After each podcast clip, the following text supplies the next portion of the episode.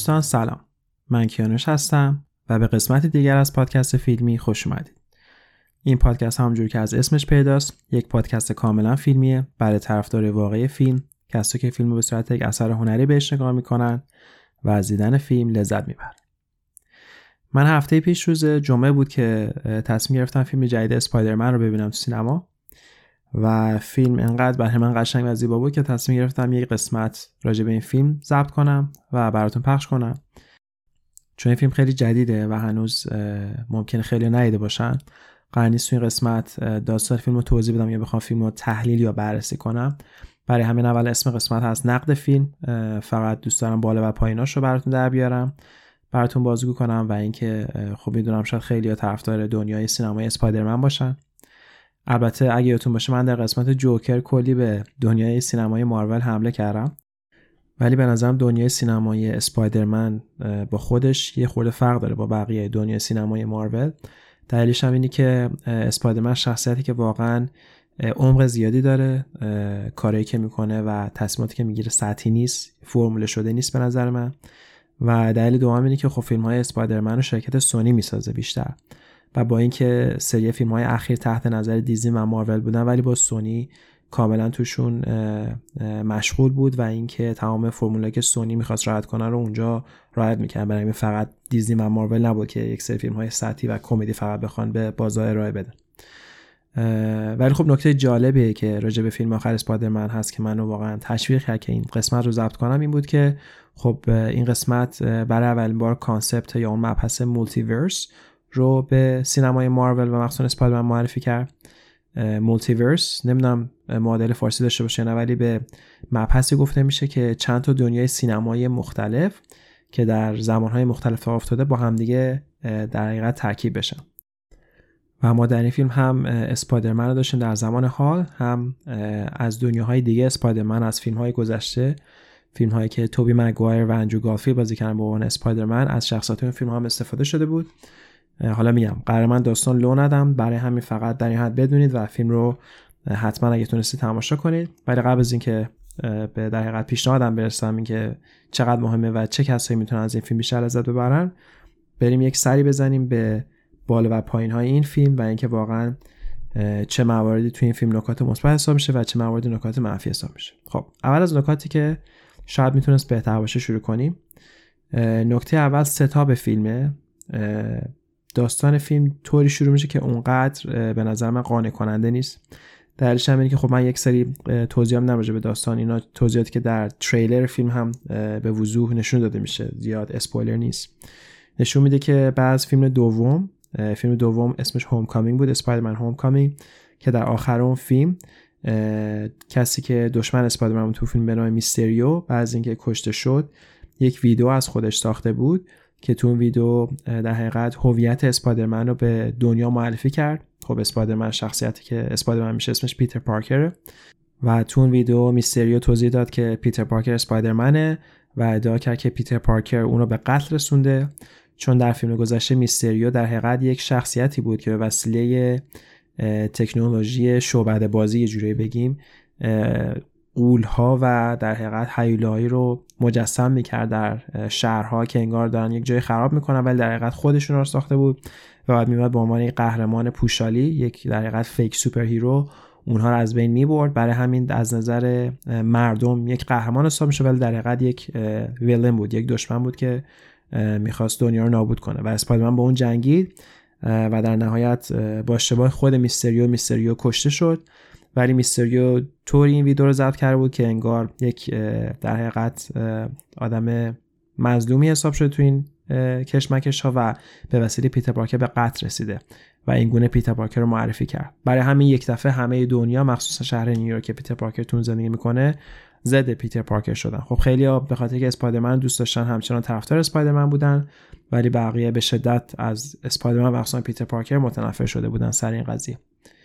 برای همین فیلم طوری شروع شد که پیتر پارکر سعی داشت که این قضیه رو یه جورایی آندو کنه از بین ببره تو زمان و برای همین رفت پیش دکتر استرنج کسی که می‌تونه با جادو در حقیقت نشوبده بازی خیلی از کارها و خیلی از زمانها رو از بین ببره و از دکتر استرنج خواستش که اگر میشه یک کاری کن یک در سحر و جادویی کن که همه یادشون بره که من اسپایدرمن بودم. و وقتی ما اینو تو تریلر می‌دیدیم به نظر می‌رسید که زیاد این خط داستانی منطقی نباشه چون داکتر استرنج هر چقدر هم که با پیتر پارکر دوست باشه اونقدر آدم غیر منطقی نیست که بخواد یه همچین سحر و جادویی رو بخواد انجام بده که باعث بشه که در حقیقت زمان دنیا از دست بره. چون فیلم به جایی کشیده میشه که همه زمانهای دنیاهای مختلف در multiverse ها قر و قاطی میشه و برای همینه که از دنیاهای مختلف اسپایدرمن آدمهای مختلف به در زمانهای مختلف سفر می‌کنه. برای همین خیلی فکر می‌کردن که شاید کسی که داره نشون داده میشه توی این تریلر ها خود دکتر استرنج نیست. ممکنه مثلا یک شخصیت دیگه باشه مثلا یک جادوگر خیلی معرفی شد توی سریال واندا ویژن به نام آگاتا. که چشمک هم می‌زد یک صحنه هم هست تو تریلر که دکتر استرنج چشمک می‌زنه. برای همین خیلی فکر می‌کردن که این دکتر استرنج همون آگاثاه خودشو به صورت دکتر استرنج داره به پیتر پارکر نشون میده که به وسیله این بهانه بتونه دنیا رو به هم بریزه یا از بین ببره. ولی در این گونه نبود. دکتر استرنج خود دکتر استرنج بود که خب این به نظر من یه خورده منطقی نبود برای خط داستانی که دکتر استرنج یه همچین ریسک بزرگی رو بکنه به خاطر اینکه فقط به پیتر پارکر کمک کنه که بخواد در حقیقت بقیه یادشون بره که پیتر پارکر در حقیقت اسپایدرمنه.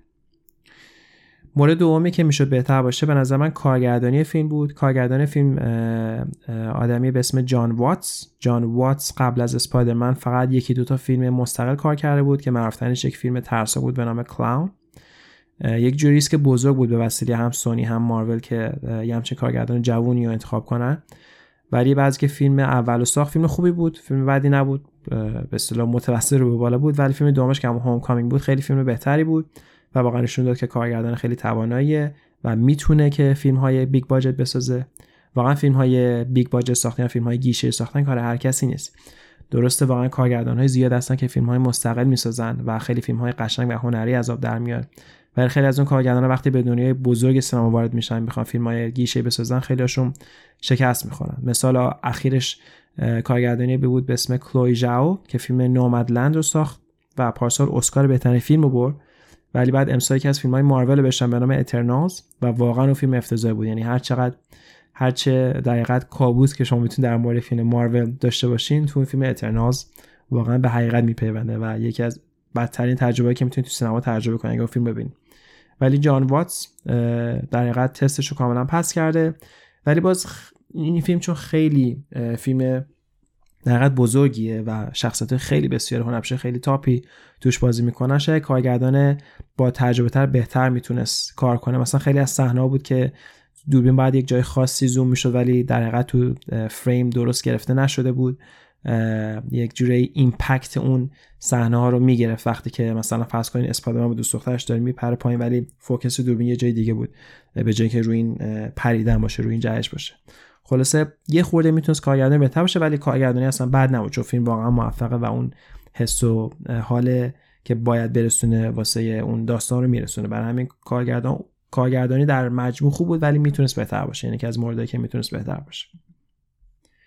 و مورد سوم که به نظر می‌تونست بهتر باشه کل setup multiverse بود.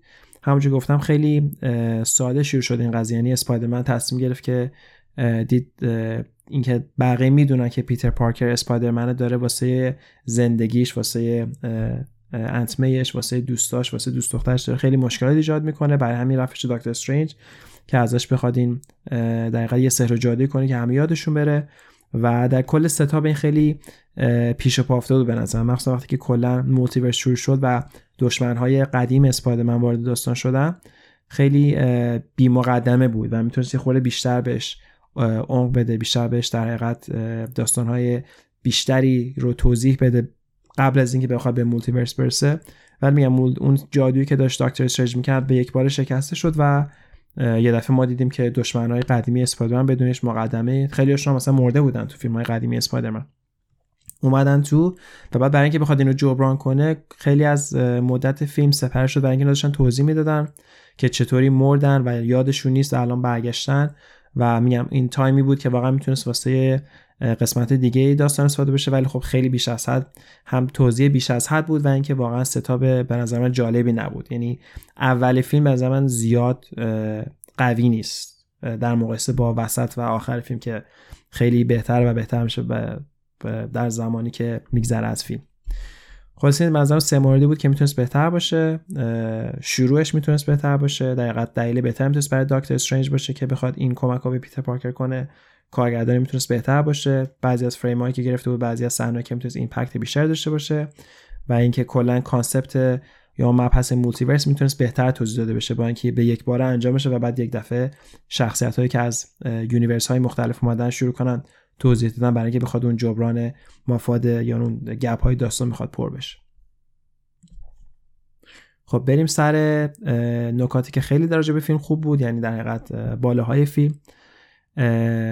از هفت تا به نظر نکته خیلی مثبت داره این فیلم. از هفت شروع می‌کنم هنرپیشه تا... اسپایدرمن تام هالند واقعا یکی از بهترین اجراهایی رو داد که می‌تونستیم از پیتر پارکر و اسپایدرمن ببینیم. واقعا کارش رو بلده. چیزی مورد خیلی خاصی که راجع به اسپایدرمن هست اینه که اسپایدرمن برخلاف بقیه سوپر هیروها خیلی در حقیقت شخصیت معصوم و شخصیت مهربونی داره. یعنی واقعا این خیلی مهمه تو بازی کردن پیتر پارکر. معمولا هنرپیشه انتخاب می‌کنن که خیلی baby face هستن خیلی چهره معصومی دارن و واقعا شخصیت هستن که همه جوره فقط می‌خوان کمک کنن. هیچ گونه بار منفی یا مثلا بار خشم یا نفرت تو این افراد نیست. حتی وقتی اتفاقات بد واسهشون میفته ممکنه واسه یک مدت کوتاهی پیتر پارکر ناراحت بشه یا حتی به انتقام فکر کنه ولی هیچ وقت کاری نمی‌کنه که واسه پشیمونی خودش و بقیه بشه. یعنی به این صورت که آدم انتقامجویی نیست آدم خشنی نیست آدم عصبانی نیست. خیلی شخصیت معصوم مهربون و فقط کمک حالیه برای همین تام هالند به نظر همه این شخصیت ها رو داشت. هنرپیشه خب بسیار جوونه فقط 25 سالشه. در جوان ترین اسپایدرمنیه که وجود داشت. حتی هنرپیشه قبلی که بازی کردن وقتی که حتی شروع کردن بالای 25 سال بودن ولی تام هالند طرفای 21 دو سالگی بود شروع کرد و الان که اسپایدرمن سوم تمام کرد فقط 25 سالشه و هنوز جا داره که حتی به نظر من دو تا فیلم دیگه بسازه. معمولا اسپایدرمن به صورت سه‌گانه است و این واقعا پایان سه‌گانه‌ی اول بود. ولی واقعا جا هست و خیلی خیلی idea های دیگه است که میشه explore کرد به وسیله شخصیتی که تام هالند بازی می‌کنه و خب تام هالند واقعا به نظر از بهترین اسپایدرمنایی که از بازیگری که اسپایدرمن تونسته بازی کنه. به قبل از اون توبی مگوایر اون هنرپیشه اول تو دهه 2000 خیلی خوب بود. اندرو گارفرید هم بد ولی خب فیلماش در مقایسه با فیلم های توبی مگوایر و تام هالند قابل زیاد قابل مقایسه یعنی این دوتا هنرپیشه اول و سوم اسپایدرمن. بهترین هنرپیشه هستن که من تا حالا اسپایدرمن اجرا کردن و تام هالند توی این فیلم مخصوصا خیلی خیلی بازی قوی و احساساتی رو به نمایش گذاشت. مورد بعدی فیلم که واقعا قابل توجه هست اینه که این فیلم واقعا برای طرفدارا ساخته شده بود. در حقیقت هر آنچه که طرفدارها آرزوشو داشتن که توی فیلم اسپایدرمن ببینن در این فیلم گنجونده شده بود از دشمنهای قبلی اسپایدرمنهای قبلی گرفته. تا خود اسپایدرمن های قبلی که اسپویلر الرت توی فیلم میان و واقعا میگم یک فیلم بی‌نظیر بود از نظر کسایی که واقعا همه اسپایدرمن رو دیده باشه. مثلا یکی مثل من که زمانی که اسپایدرمن یک اومد بیرون توی دبیرستان بودم ایران ولی اسپایدرمن دو رو من شانس پیدا کردم که در خارج از ایران توی سینما ببینم.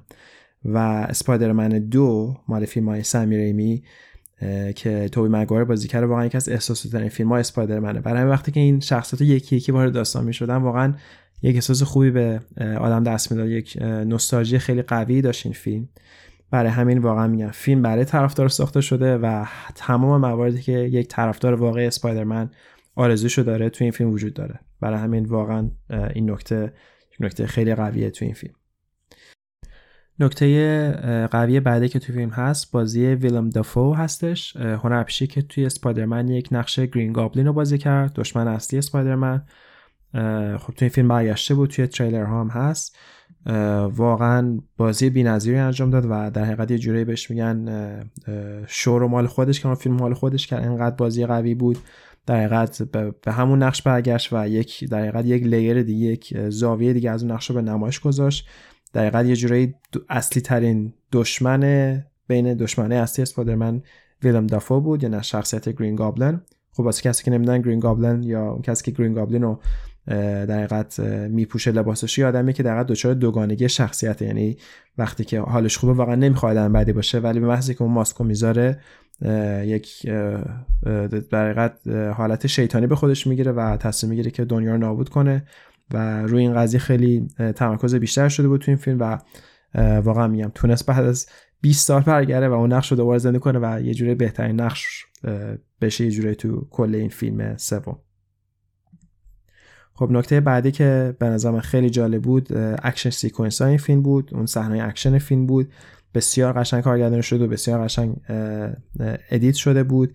واقعا هیجان بیشتر می‌داد به بیننده چه اون صحنه که بین اسپایدرمن و دشمنهای اسپایدرمن های دیگه از universe دیگه بود چه صحنه آخر که هر سه تا اسپایدرمن با هم تیم شده بودن که با اون دشمن ها بجنگن و حتی یک action sequence داره بین اسپایدرمن و دکتر استرنج که میرن توی یک دنیا که دکتر استرنج ساخته چون دکتر استرنج همونجور گفتم یه جادوگره یک دنیای در حقیقت آینه که همه چیز به هم دیگه رفلکشن میده و یک جورایی در همه و خیلی خوب تونسته بودن در بیانه که چطوری این دوتا شخصت با هم دیگه اونجا بجنگن.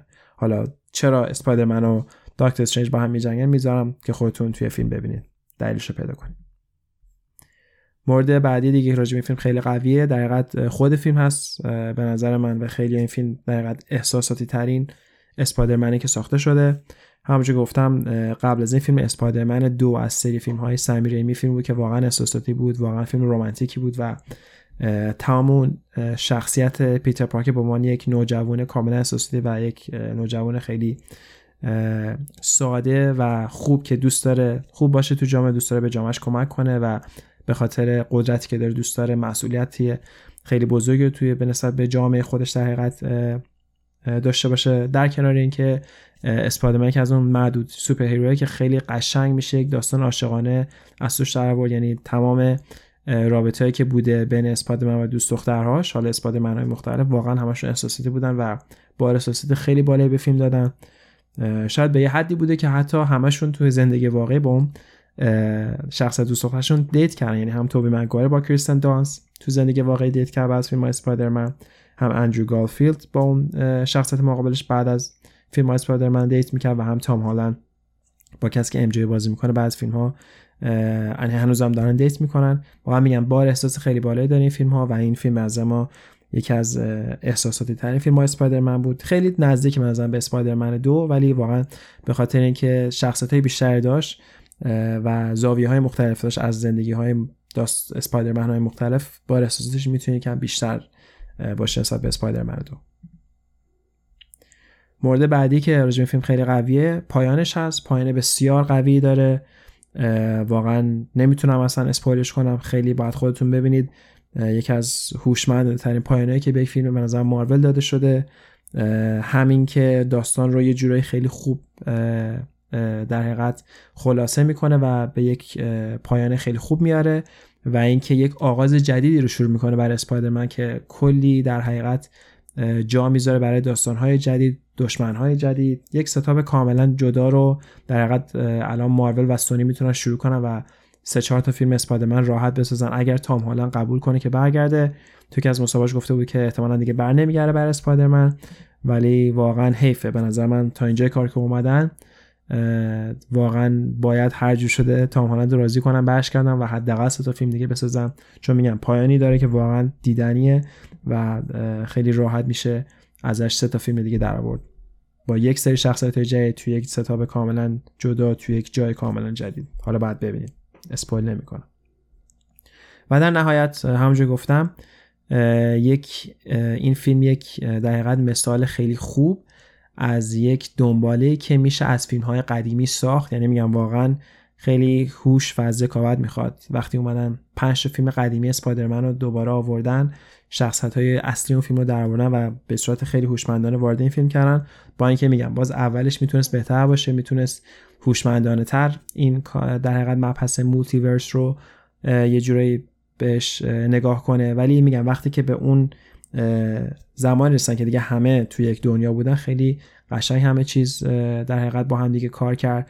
و اینکه به نظر من واقعا همه شخصا تونستن خیلی خوب یک فیلم بسیار احساساتی یک اکشن فیلم واقعا قشنگ و مثلا یکی از بهترین فیلم های مارول رو از آب در بیارن. فیلم همونجور گفتم واقعا دیدنیه. باید حتما ببینید اگه ندیدین تا الان. همه بازیگر واقعا بهترین بازیشون رو من تو فیلم های حتی اون بازیگرایی که در فیلم های قبلی زیاد مورد توجه قرار نگرفتن. مخصوصا تو فیلم هایی که اندرو گارفیلد بازی کرد توی دهه 2010 خیلی از شخصیت هایی که در حقیقت دشمنش بودن خیلی نقد گرفتن تا تشویق مثل مثلا جیمی فاکس که نقش الکترو رو بازی کرد. تو فیلم اصلی زیاد مورد توجه قرار نگرفت ولی تو این فیلم واقعا اون شخصیت دوباره زنده کرد و خیلی بهتر اجراش کرد. یک شخصیت داره به نام لیزرد که اونم توی وقتی فیلم اصلی بازی کرد زیاد مورد توجه قرار ولی تو این فیلم واقعا یک شخصیت خوب داشت. و میگم شخصیتی که از اسپایدرمن اوریجینال اومده بودن. گرین گابلن و دکتر آکتوپوس. اونا دیگه واقعا سنگی تام گذاشتن و اون کاری که قبلا کرده بودن رو دوباره اجرا کردن و یک لول هم حتی بردن بالاتر که میگم فیلم واقعا بی‌نظیره. واسه کسی که مثل من همه اسپایدرمن رو دیده باشه و با اون اسپایدرمن ها رو خاطره داشته باشه وقتی این فیلم رو می‌بینه واقعا میگم تمام اون احساسات تمام خاطرات خوب دوباره زنده میشه و یک فیلم کاملا جدید رو به ما ارائه میده که میگم به نظر من تا سالها موندگار خواهد مون این فیلم. یعنی اینکه از کارت برنده مارول تو امسال همین فیلم سوم اسپایدرمنه.